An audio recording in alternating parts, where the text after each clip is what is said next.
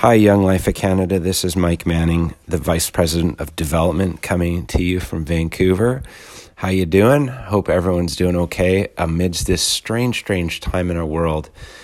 Um, but as I think and pray about our mission, I just wanted to give some thoughts of encouragement and also uh, some offer some some uh, resources and ways that we can uh, look at caring for donors and look for God's faithfulness and provision in this odd and stressful time in our world. Uh, so I just wanted to first of all start by saying, you know, I've been around this uh, mission for over 30 years. I've been on staff for over 27 years now. And I've seen some ups and downs, as you can imagine, over that time. I've seen God's faithfulness um, through and through. And I was reminded of a, kind of a cool statistic from the 2008 stock market crash, uh, primarily tied to the subprime mortgage crisis in the United States. But there was a huge economic collapse uh, worldwide. And, you know, at that time, markets, uh, housing, real estate, um, and other markets crashed upwards of 50%. But interestingly and encouraging, I want to remind you that while all those things crashed 50%.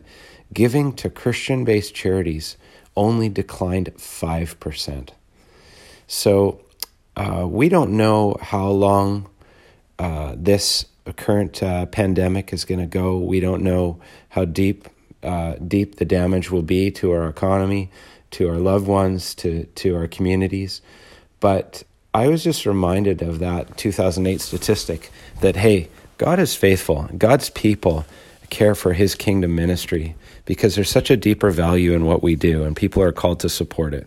So, so uh, be encouraged in knowing that. And I pray, hope and pray that you are um, experiencing that early on in this yourselves. Um, so I don't want to really uh, try to motivate us through this crisis, but I do want to uh, try to help figure this out together because I want to admit right up front that uh, I am far from an expert on this. We're in uncharted waters. Uh, we got to figure this out together. But I've been doing um, some reading, some research. I've been talking to people. I've been on a bunch of webinars, talking to our brothers and sisters in the U.S. Uh, to the south of us.